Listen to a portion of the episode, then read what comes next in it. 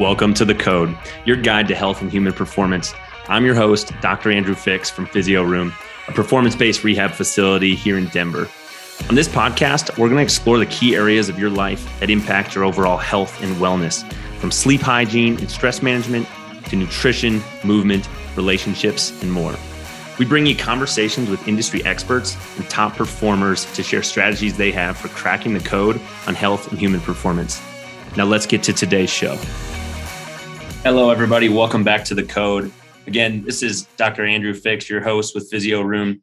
Today on the show, we're going to interview Sarah Murphy. She's a neurofeedback specialist with Brain Code Centers. Welcome to the show, Sarah. Thanks for being well, here. Thank you. Thanks for having me. Absolutely. I'm excited to be here.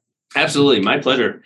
Um, what I would love you to do is, um, as a neurofeedback specialist, we're going to get into like your profession and what you do here in a minute. But will you just give the listeners and myself just a brief overview of what your, your background is, how you got here? Yeah, yeah. So I have been in the neurofeedback world for about five years um, by way of luck, um, honestly.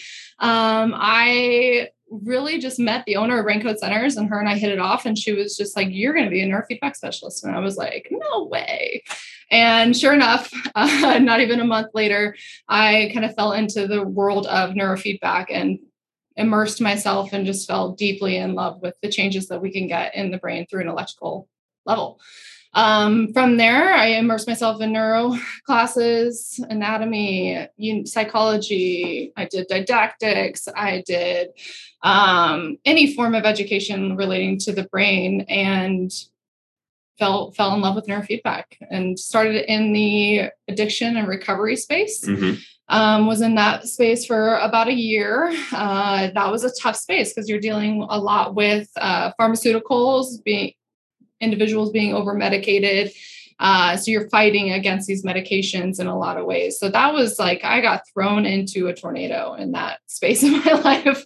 Um, from there, I went to a clinic that uh, managed ADHD and autism, uh, mm-hmm. anxiety and depression. So I got really good at manage or retraining the brain from those mental illnesses. Uh, then I found Resilience Code and found my niche uh, of peak performance uh, helping people manage stress, uh, helping people manage uh, sleep disorders or any kind of sleep inconsistencies into accessing flow state and allowing for better peak performance.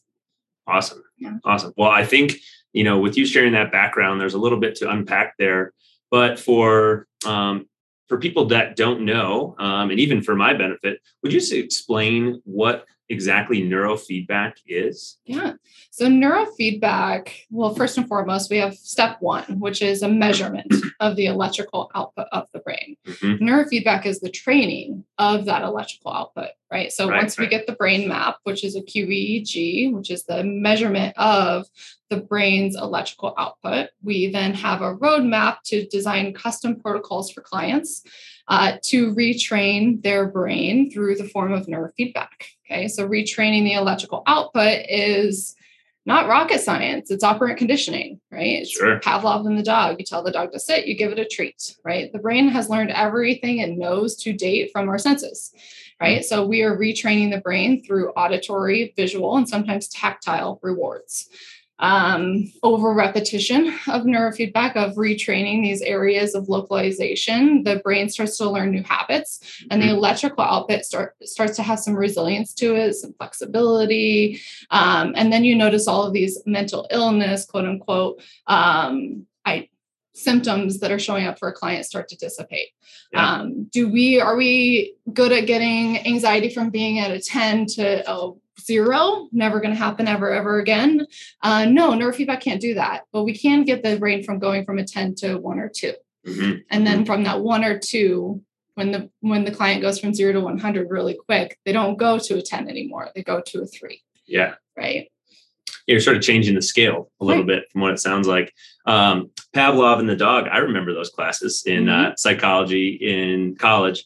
And, um, you know, I remember learning about those things and then at the time when I was in school, not really thinking too much of it, like, you know, oh yeah, this makes sense. Understanding how how we get conditioned to certain um, I like to use the word consequences or rewards. You know, sure. consequences can be positive or negative. But um, but now in my daily life i, I see those things right Mhm. your your phone buzzes in your pocket and you're just like wondering oh is this somebody liked my photo on instagram or or whatever it might be so sarah before you got into uh, neurofeedback with brain code centers Mhm. What were you doing before Oh my gosh. I went to school for interior design, believe it or not. interior design um, so I went to the University of Nebraska for interior design. Mhm. I moved out to Colorado from Nebraska, obviously. I moved out to Colorado and essentially got my dream job, um, scraping old bungalow homes in DU and building multi-million dollar homes on top of it. Um, I quickly learned that that was not my passion. um, personally, I desire to help people. Mm-hmm. And in the scope of interior design, I, I wasn't accessing that. Can someone else access the ability to have passion behind that? Absolutely. Yeah. I wasn't able to do that. And it was a conversation with my boss, and he was just like, You're not happy. And I was like, No, I'm not. And he was Mhm. like, Okay. Um, so I ended up finding my best friend from interior design school. She she flew out here to meet my boss, and I was like, You're gonna take my job. here you go you can so she it took my job and essentially that's when i got into personal training i got into nutrition took every single certification you possibly could behind that was an extreme weight loss coach built up a few mlm companies sold them all um, at the point where i met rachel ragsdale so Got i it. met rachel who owns brain code centers Mhm. and i was like i'm jumping yeah like there's a cliff here and i am just going to trust that these wings are going to catch me sounds like you uh, you just found yourself in the Mhm. right place at the right time to at the right time in your life to like be confident making the switch and making the jump. Um you know something that you mentioned you know you went to school for a certain thing you started working in that field but it wasn't fueling your passion. Like you you found out after the fact that this just isn't um what i'm passionate about. Who knows? Maybe we'll make a separate episode about that in the future like the code to happiness or something of doing what you're passionate about every single day because that's what's going to lead lead to happiness. Um, so what I would love to to sort of circle back to as we start talking and diving in a little bit more on um, neurofeedback. You mentioned at the beginning of the process there has to be a an assessment, Mhm. um, and I know I've heard you um, in previous conversations mention the term brain map um, Mhm. numerous times before. But um, what are some common things that you see with people that you work with at Brain Code Centers when you do this assessment? And then um, I guess just start to lay out for us sort of the brief overview of the process of how you then go from finding the information in the assessment and then what do you do from a treatment standpoint? Oh, that's a loaded question. Yeah, Uh, I know there's a lot there. I'm here for it. Um, okay, so what are some common things that we see in a QEEG? Common things that we're seeing a lot these days is overactivity in the sensory lobe. Mhm. Um, you know, whether this be due to COVID and people being in front of screens or whether due to just technology in general, our sensory lobes are hyperactive to say the least. Um, this has a lot of symptoms relating to, it can relate to social anxiety, it can relate to performance anxiety, it can be just an inability to completely shut down and fall asleep effectively. Mhm. Um, this area of our brain is very, um, it's very important and vital to our reticular activation system. Um, and when that is off, our homeostasis of our brain is not going to be doing what it can, right? Mhm, So mhm. by retraining this area of the brain alone, a lot of times we do see the client's mental health shift almost within the first 10 to 12 sessions. Um, so that alone, creating the homeostasis in the reticulating activation system is something that we definitely see often. Um, another thing we see is going to be um, underactivity in the alpha band. Underactivity in the alpha band is can show up as introversion. Mhm. Um, but when someone has this underactivity in their alpha band, they may not manage stress as well as someone that has overactivity. Mhm. Um, so if trauma comes into someone's life that has underactivity, it might uh, hold on tighter. It might have a, a tighter grip on their life. Yeah. Um, underactivity in the alpha band can inhibit sleep. Uh, it causes some withdrawal symptoms or can create some withdrawal symptoms. Mhm. Um, but the biggest one being sleep, right? If our brains aren't sleeping, then what are we recovering from? What are we learning every single day? Right. Because if you think about when we were an infant, infants live 80% of their life in a delta band, which is responsible for sleep, which is a measurement we do in the brain map. Okay. So if we're living 80% of our life as an infant in this delta band of sleep, we're bringing our hand finger to our mouth and we're learning how to suck and oh gosh, that's soothing. Okay. Mm-hmm. Um, we're learning how to eat. We're learning how to make mom or dad smile. Um, all of these things. And then what happens? They fall asleep, right? Because their brain needs to repair from what they just learned. And then they wake back up right? And then they fall back asleep after they learn something new. Mm-hmm. Well, as adults, we oftentimes ignore our sleep right? So when we are closing or when we're winding down for the end of the night, we're not giving ourselves credit for everything we absorbed throughout the day. Sure. Right. So we're not, we're saying, oh, I need to push harder. I have two more hours of work I need to do. When that's not necessarily the case. Your brain has a lot of work to do, but it needs to do it while you're sleeping. Mm-hmm. So that's another thing that we're seeing in, in QEEGs to date is that the brain isn't effectively sleeping. And because of that, the brain's not repairing from daily traumas. It's not repairing from daily stress. It's not repairing from the sensory overload that we're experiencing. Yeah. Um, and when the brain is in a constant state of being hyperwound because it's not caught up on sleep, it goes into this fight or flight aspect, mm-hmm. right? And then that's when we see some of the mental illnesses that we see today, which is going to be, you know, rumination, overthinking, anxiety, depression, um, PTSD. So, I mean, we can go down the gauntlet on that. Yeah, yeah, and you know what you're saying makes perfect sense to me. Without knowing all of the, um, you know, the science and understanding the process as you're kind of laying it out. I, I again, I think back to like when I was in school learning things in, in neuro class in physical therapy school. And I never found myself being one of those like stay up late at night, cramming for an exam type of person, or like stay up till three in the morning studying for this 8 a.m. exam the next get the next day. Because I understood, you know, that's not how my brain is going to absorb the information the best. If I don't study ahead of time and sleep and get the repair process to like ingrain that learning, mm-hmm. um, one, I wasn't going to remember that long term. I would be able to maybe regurgitate it on the test, but then it does me no good a few weeks later because I wouldn't actually have that information.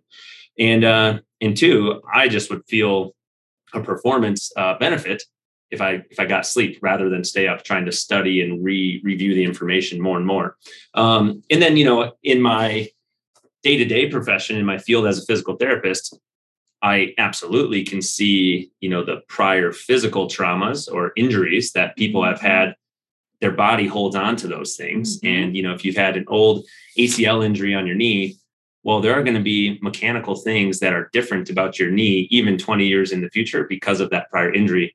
And what you're saying is our brain does the exact same thing. Our brain holds on to past stressors, past traumas, things that have happened in our life. Um, and they don't just like go away. Right. Right. Yeah, absolutely. I mean, you were an outlier by identifying sleep at, uh, in the collegiate time in your life, for sure. I mean, there are many times I remember sleeping underneath my studio desk at the University of Nebraska. Uh, so, well, I'm not saying I got enough sleep, but uh, I'm I'm sure I got less sleep than I do now, yeah. and um, I was not putting as much of an emphasis on it. But I just remember I was never one of these like I need to stay up all night and study so that I can do well on this test. Uh, I think I tried that once. That test didn't go well, and I said, "Well, I'm never doing that again." Um, so, and, you know, sometimes in college you have uh, noisy neighbors. It's a little hard to to sleep when you want to. Yes, but that scenario you just pointed out is a perfect scenario of Pavlov and the dog, mm-hmm. right? Like you stayed up all night, you tried something different, you took the test, and what was the reward or inhibit?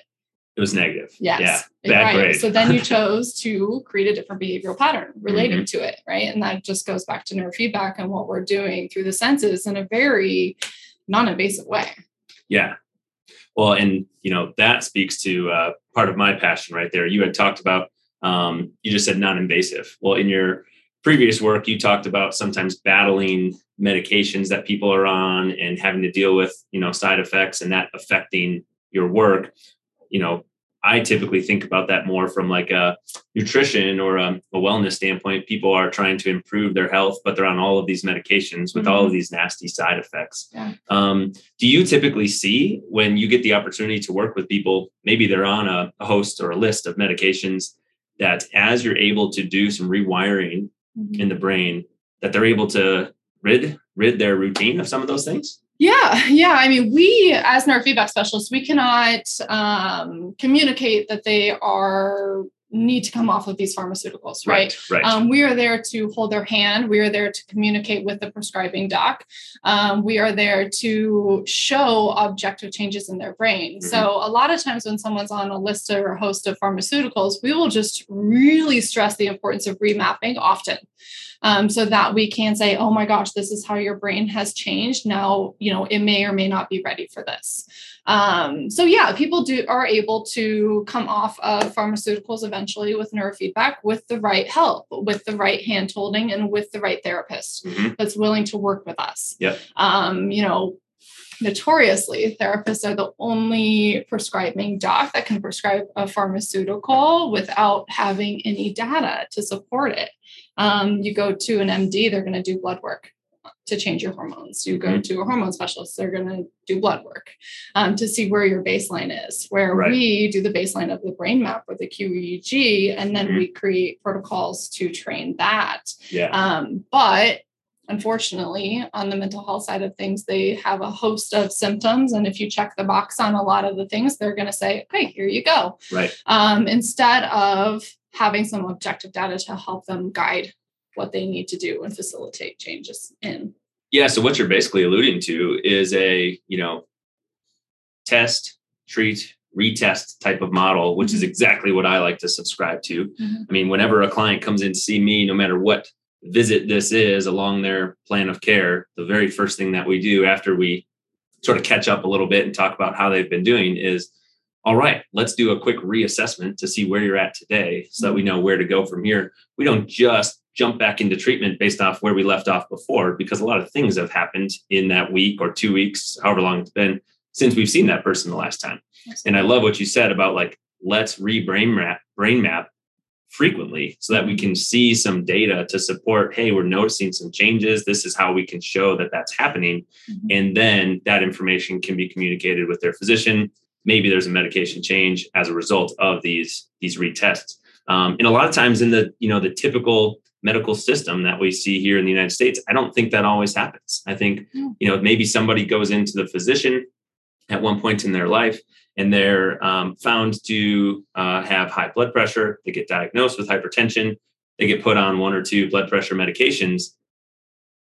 How often do they get reassessed, you know, from a real baseline standpoint to to see are you ever going to get off this medication or are you just you're destined to be on that for the rest of your life and just keep going to Walgreens or CVS every couple months, refill your prescription, and just stay on these medications. Uh, yeah. Rather than, you know, let's address the root cause of why this is happening in the 1st mm-hmm. place. Let's reassess to see if we can get you back off of that thing. Um, so no, I I could talk all day about well, this sort of topic. yeah, topic. but this is what I love because this is what the podcast is for, right? To right. help people be their own advocate. Because mm-hmm. if you walk into that 15, 20 minute appointment where you're prescribed a blood pressure medicine or something, you're like, hey, doc, I've lost 30 pounds. I'm feeling great. I'm eating really clean. Da, da, da, da. Like, I'd like to assess the changes of my blood pressure medicine. Where a lot of times you walk into that space, you're not even getting eye contact from the doctor. Totally. Let alone being able to voice your own opinion about something. Um, so, yeah, I mean, I think that a lot of times it's that it's that client care perspective of things. So, um, just improving people's advocacy of self. And that's what this podcast is all about. So thank you for creating it. Absolutely. Well, yeah. and again, thank you for being here today. So let's talk a little bit more um, about what you do. So we're sitting here in a facility resilience code.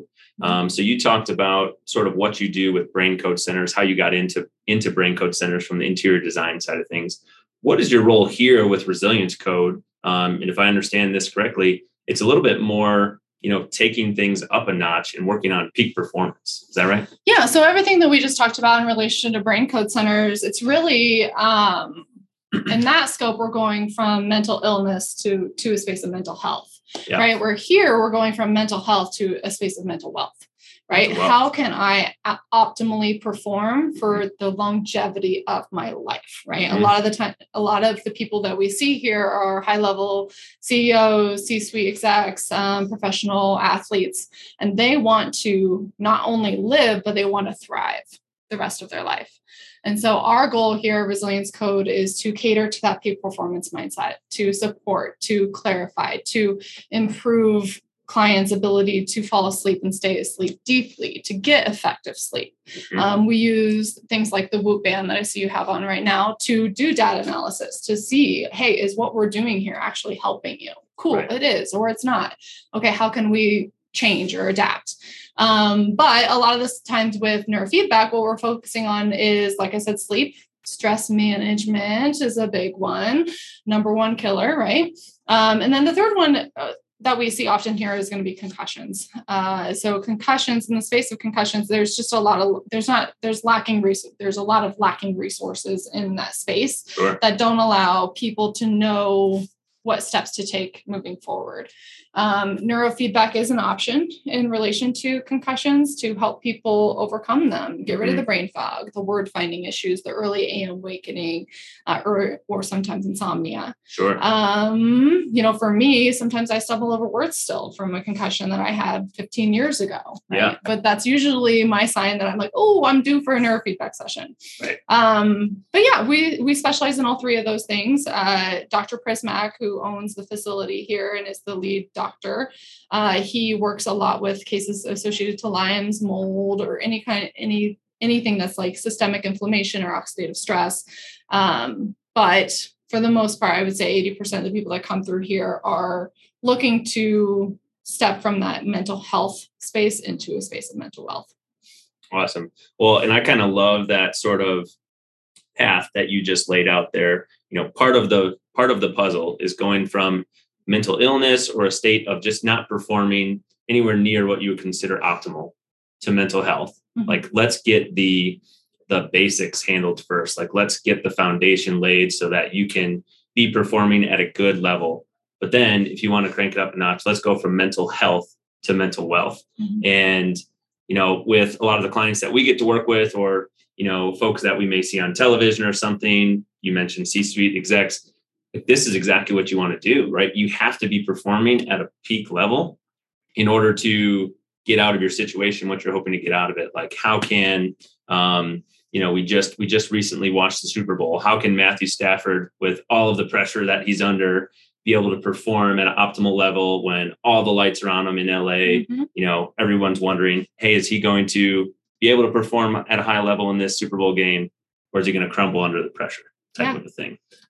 And we know that from looking at a brain map, Right. right? We know what kind of player is sitting in front of us when we're doing a brain map, right? Can they step on into a field dynamic with all of the sensory overload, right? Like, I don't know if you've ever listened to Tom Brady talk about um, going to the Kansas City Chiefs stadium, but he hates it because loud. it's loud. yeah.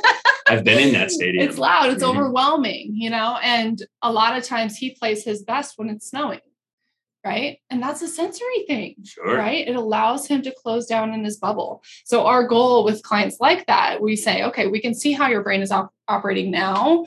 This is the end goal. We Mhm. want you being able to play in a Super Bowl at the loudest stadium that you've ever seen and still be able to access your bubble Absolutely. because that bubble is the flow state, right? That bubble is the enjoyment of the game. That Mhm. bubble is hopefully in the in a best case scenario injury free, Yeah. right? Because if someone is living in an anxious space during a game, they are more prone to injury, right? Oh, sure. they're making decisions that are too fast, Mhm. right, for their brain or their body to adapt to. Um, so we've got to get the brain working in a way that's cohesive to what the body needs and external elements as well. Yeah, and I've even seen this, um, you know, kind of not necessarily the opposite of what you're saying, but like the other way where you mentioned the flow state, and I want to ask you a question here in just a minute to just describe like what that is and mm-hmm. like how you would describe the flow state. But you know, you mentioned if you're performing at optimal level, typically that's going to be like an injury-free type of performance as well. A lot of times when you disrupt whatever that like optimum level of performance is, that's when we see injuries do happen. So, like for example, what I'm getting at is sometimes when people are trying to play or compete, but like have their foot off the gas just a little bit and they're mm-hmm. trying to play to not get hurt instead of just play to try to perform at a good level, that's when we see injuries happen, particularly like the little ones, like maybe you sprain your ankle or you know you're trying to go half speed and you uh, a receiver's trying to catch a ball and they jam their finger because they're just like they're not tuned in fully to what they're doing. They're trying to be half speed and um, you know sometimes just like just play at your normal pace, your normal flow, Mhm. and that's when when things are just going to be nice and smooth. Yeah, and that's the hesitation, right? It's the overthinking, right? And Right. a lot of these athletes, they not only have their own internal perspective to to have perspective around, but they also have their family sitting in the stands. They also have their coaches looking at them. They also have agents looking at them. They have paychecks coming in or maybe not coming in. um, They Mhm. have a lot to bear when they go into play, right? So they are already ruminating external elements of the game, right? So my goal is always, always, always to get them flowing, right? Yeah. And what I mean by flow, to go into that a little bit more, is to allow for their passion to show up in the game Mhm. right? Because when you have passion, it does spark that flow state. When you have excitement, it's going to spark it as well. So that flow allows these guys to basically come in, see or say say they're say it's a linebacker, right? And he's lined up and he's seeing the quarterback make some decision, makes make a few changes, right? Is that linebacker in that moment is he hesitating what to, to what he's seeing or is he communicating to the team what he's seeing? And is he making action right, Right. or is he hesitating right? Because if he's hesitating he's not going with his intuition and he's resisting flow right? So we've got to get them to absorb that to live in comfort of it. Yeah. but a lot of that's difficult because there's a control aspect to it right? Sure. and when you're a professional athlete you have to have a lot of control. You Mhm. have to be disciplined. You have to be resilient. You have to have your ducks in order. Um, and when you do it's rewarded Mhm. right so that area of the brain is already rewarded for control right so we've got to get it to be flexible because when Yeah. it's flexible you can access that flow so that you can make choices during the game as if you're li- you're playing with passion and not Mhm. playing against the external elements of the game Yeah, ab- absolutely. And I think anyone who has, you know, competed or whether it's athletic or not, been in a situation where they can sort of picture themselves or imagine back to a time when they're feeling what you're describing, knows what that flow state is. Most people probably have felt it at some point, but maybe not everybody. Sure. Um, I think back to, you know, I played collegiate football and ran track in college. And that was a little different when I was playing football compared to running track. One, from like the the crowd and the atmosphere standpoint, Mhm. much less people at a track meet, generally speaking, than at uh, at one of our football games. Um, and then the differences between you know positions that I've played, where in high school and prior to high school, I was always the quarterback of our team, making a lot of decisions, being a lot more vocal, um, being the one that everybody sort of looks to. And then when I got to college, switched to play corner, Mhm. where there was much, well, there was still vocalizing, communicating with the team, but largely speaking, I was like out there on an island, Sure. me with the receiver. We played a lot of man coverage. And it was a very, it was like a very mental game of like, it's me versus this other guy. And, you know, we're going to be going against each other throughout the game. Mhm. Um, little different atmosphere to put yourself in. Yeah, but it was probably a good wind up being in track and football. Because Sure. in track, it's a very isolating um athletic, for lack of better words. Uh what am I trying to think of? Yeah, it's a team sport, but it's very individualized. Yeah, Like, yeah. you know, whether even if you're on a relay, Mhm. well, if you're on a relay, you're still the only one of the the four people in that relay running at that moment in time until you pass off the baton or receive it from your um, from your teammate. You're the only one on the track running for your team at that Mhm. that moment. Mhm. So yeah, what you're basically Mm-hmm. saying is like it's a team sport, but it, it's individual. Yeah, yeah, absolutely. I mean, I think that that dynamic of you playing in both of those spaces led up to your ability to probably perform as a corner. Um, but yeah, it's very isolating, especially going from being a quarterback where you're leading into a, a position. And we see this in wide receivers all the time, right? They're very, um, they're isolated, but they're also very, uh, what's the best way to put this? Excitable, um, outgoing, obnoxious. Large personalities a lot of times uh, with, Yeah. with wide receivers. right Right. and and that's what makes the great the game great and that's what makes our ability to watch them because they do they have to go back and forth from that, that excitability to that calm Mhm. right like how can i beat this guy how can i how can i do this for 65 plays and Yep. maybe only get one ball thrown towards me right Sure. So it's just every single position is very, very different. And mm-hmm. unfortunately, mm-hmm. I wasn't a football fan prior to working here but I've gotten really good at understanding the game. it's funny how that works. Um, it's like it's like you're saying repetition uh, mm-hmm. gets you a little bit better at things. Usually, mm-hmm. usually that's the case. Um, as long as you're intentional about the practice that you're doing. Right. I remember our our coach in college would always say the phrase, um, you know, people people will say like practice makes perfect, and I don't necessarily believe in that because if you're just going through the motions and not really intentional about the practice that you're doing, I don't necessarily think that that's mm-hmm. going to translate to high performance. But what our coach would always reiterate to us is um, perfect practice prevents piss poor performance, mm-hmm. right? If you are going through the steps, very intentional in practice, and you're doing exactly what you're supposed to do, that generally speaking is going to prevent you from performing poorly when the game day shows yeah. up. A cool way to look at this too, because of like what we just spoke about with flow and passion, mm-hmm. is I have a player and I love his mindset because he always says, I was like, Oh, how was practice day? And he'll say, I don't practice, I play. Mm-hmm. He goes, I go to play football. Right. And I was like, and even on Sundays, that's what he says. I go to play football. Right. Right. Because that play sparks that passion. It sure. sparks that purpose. It sparks that fun. Mm-hmm. Right. And when you're having fun playing something, that's that creative outlet that allows you to access the flow state in the first place. Um, and yeah, so if I mean, you're having fun, I mean, exactly. And in every professional athlete, I know we're talking about a lot about football, but any professional athlete, that's why they got into it in the first place, mm-hmm. right? When they were a child, in most cases, or in high school, or whenever they started that. Um, more than likely, the main reason that they started doing it is because they enjoyed it. It was fun.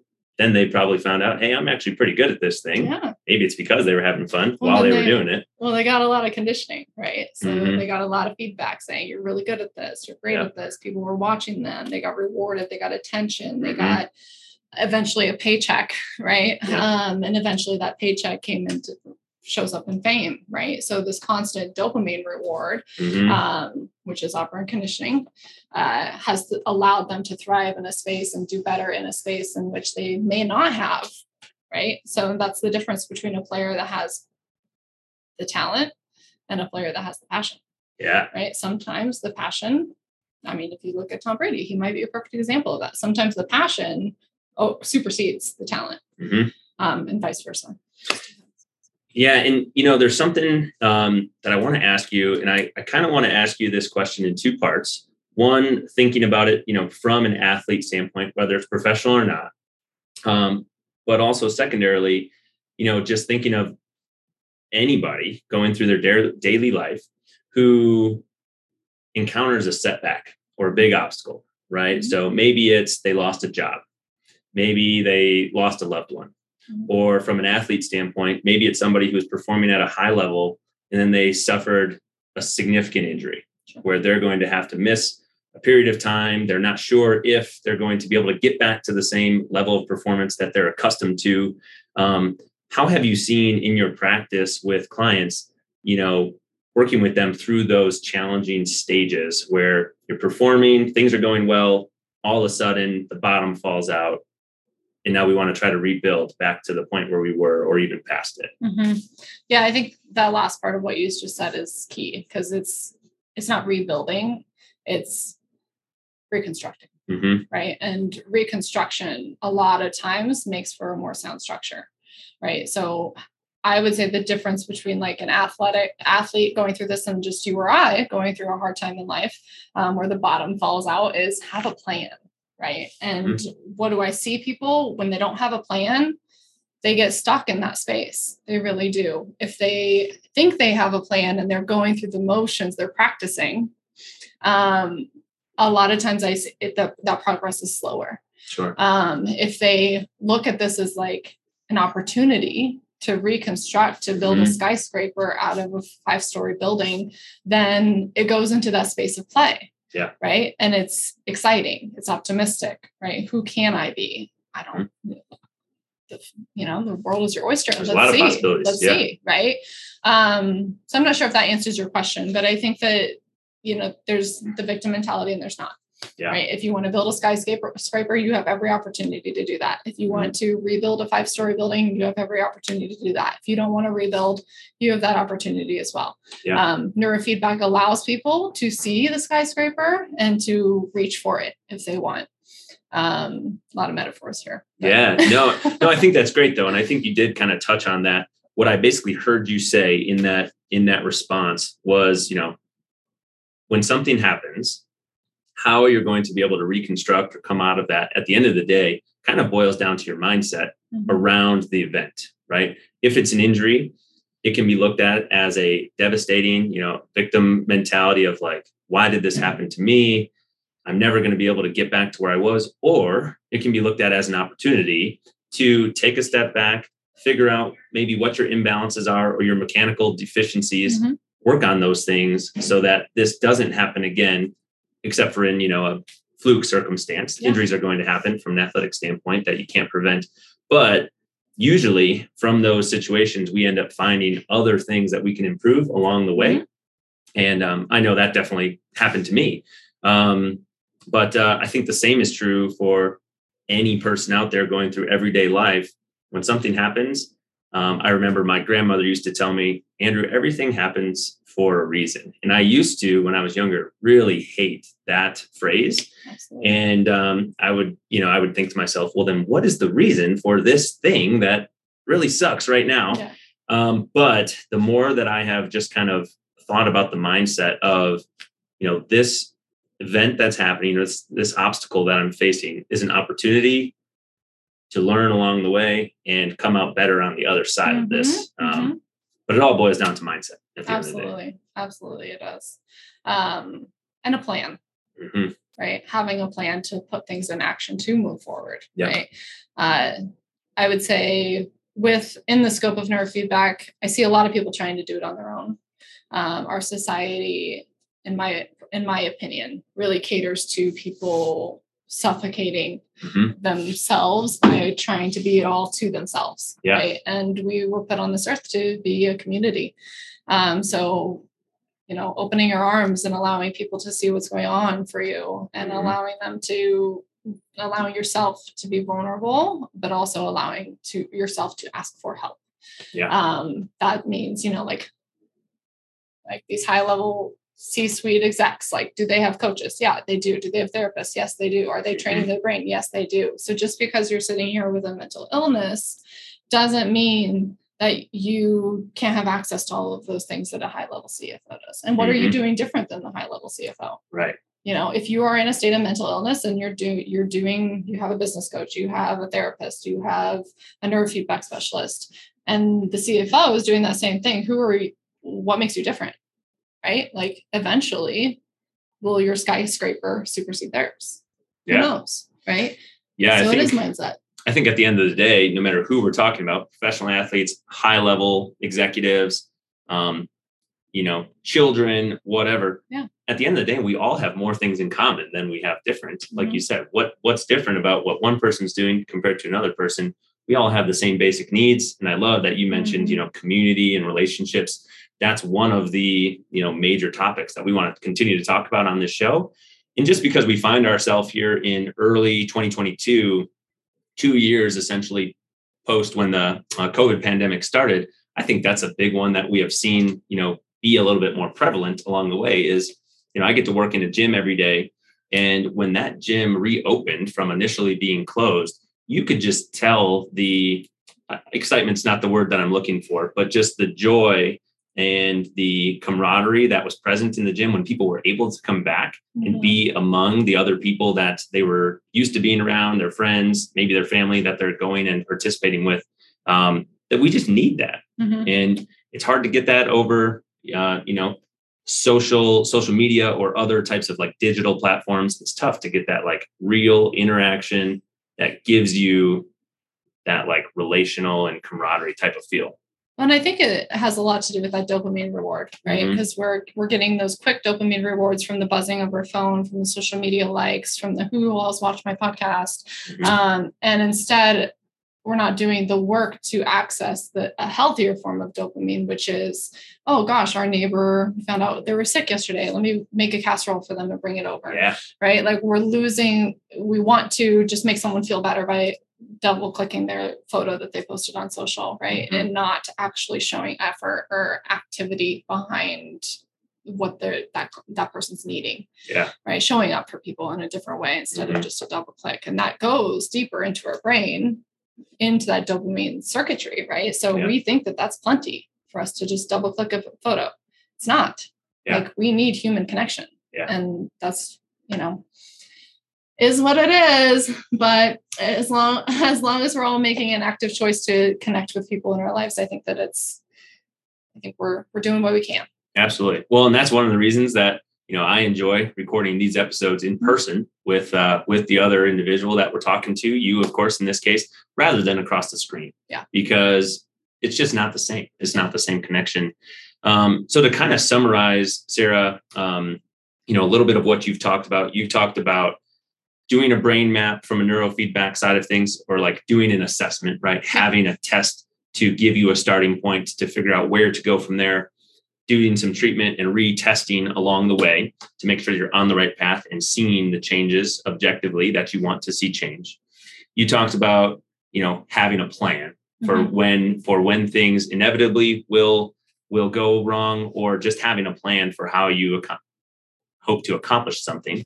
And then um you know, what would you say? I like to ask everybody this question. What would you say as it relates to what you do every day is your code to health and human performance or like your main suggestion that you could give somebody if you could give them like one or two quick Mm. tips like what is your main suggestion that you would give someone on how they can optimize their performance from a mental standpoint Oh my gosh silence Yeah.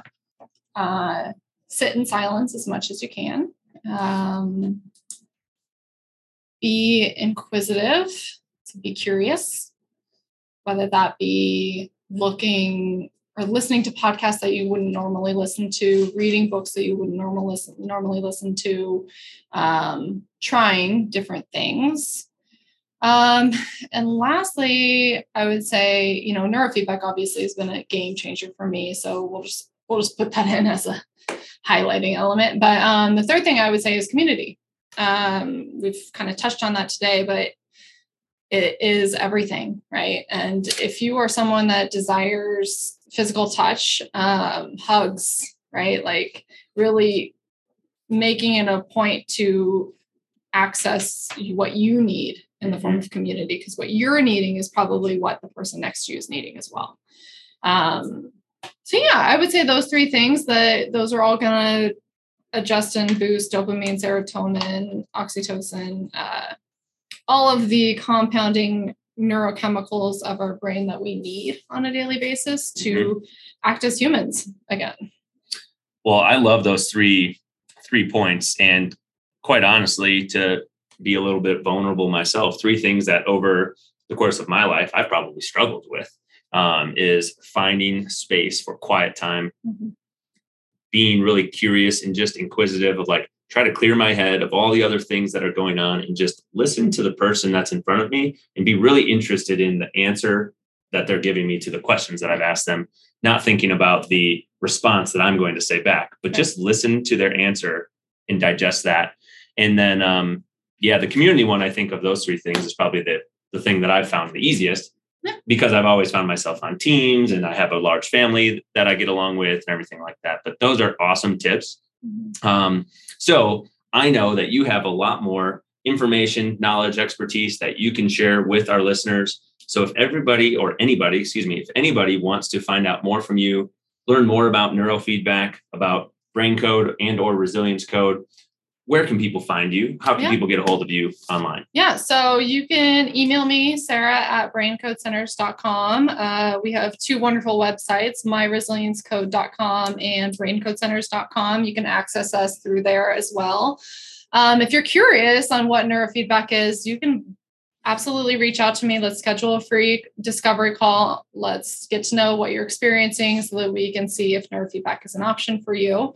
Um, but as far as social media is concerned, Brain Code Centers, My Resilience Code are both excellent access points to learn more about neurofeedback. And if you want to follow me personally, it's just Shred and Shine. Awesome. Thank you, Sarah. Thank you to everybody who listened to this episode with Sarah Murphy on neurofeedback. And um, we hope you tune in to more episodes here on the code real soon. I know one thing that I'm going to do after this is I'm going to reach out to you and get my brain, map, map scheduled. That's right. Because, you know, I'm all about continuing to take steps to have little improvement day by day, but you got to have a plan, you got to have an assessment in order to do that. So, hope you guys have a great rest of your week, great rest of your month, and we'll listen to you or we'll see you soon when you listen to more episodes of The Code. Thanks so much.